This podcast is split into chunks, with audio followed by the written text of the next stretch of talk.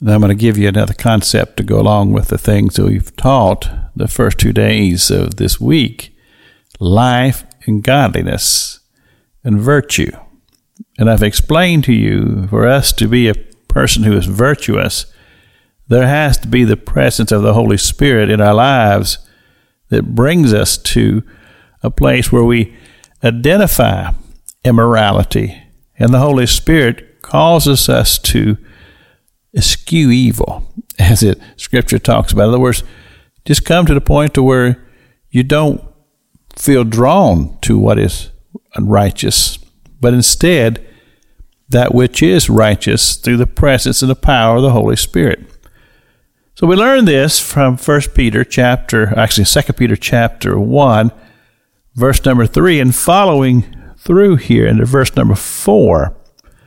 He says, By these things, uh, the reality of God and the awareness of spiritual things that gives us the heart to be virtuous, that also causes us, in the last part of verse number 4, that you might, having been partakers of the divine nature, which only comes through the presence of the Holy Spirit that's moving and living and acting in your life, that you would escape the corruption that is in the world through lust.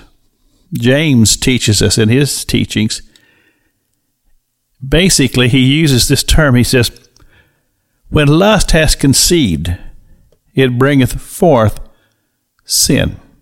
And by implication to that, it would tell us that James is saying lust lurks in the heart of man. But when we allow it to rule, then it conceives and it brings forth evil or it brings forth sin.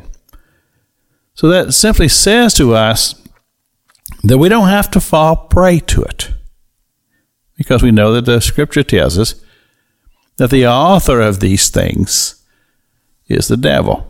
And the devil will be cowed by the presence of the Holy Spirit.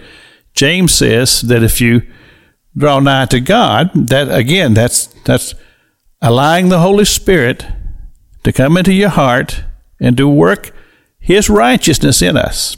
If we draw nigh to God, resist, he says, this is James, resist the devil. Then he said, the devil will flee because he who is with us, again, according to Scripture, is stronger than he who is against us. So, life and godliness, virtue, and then another concept, he says, add to your faith virtue. Now, this causes my mind to begin to explore again. How do I add to my faith virtue? Well, simply to say, Holy Spirit, you be my guide. Holy Spirit, let me walk in you. Is what we call in the Christian faith walking in the Spirit, understanding who we are. We're, we are people who are of the dirt. We're made out of dirt, but we're also spiritual. And we allow our spiritual man to connect with the Spirit of God. It's Pastor Jack King with the gospel on the radio broadcast.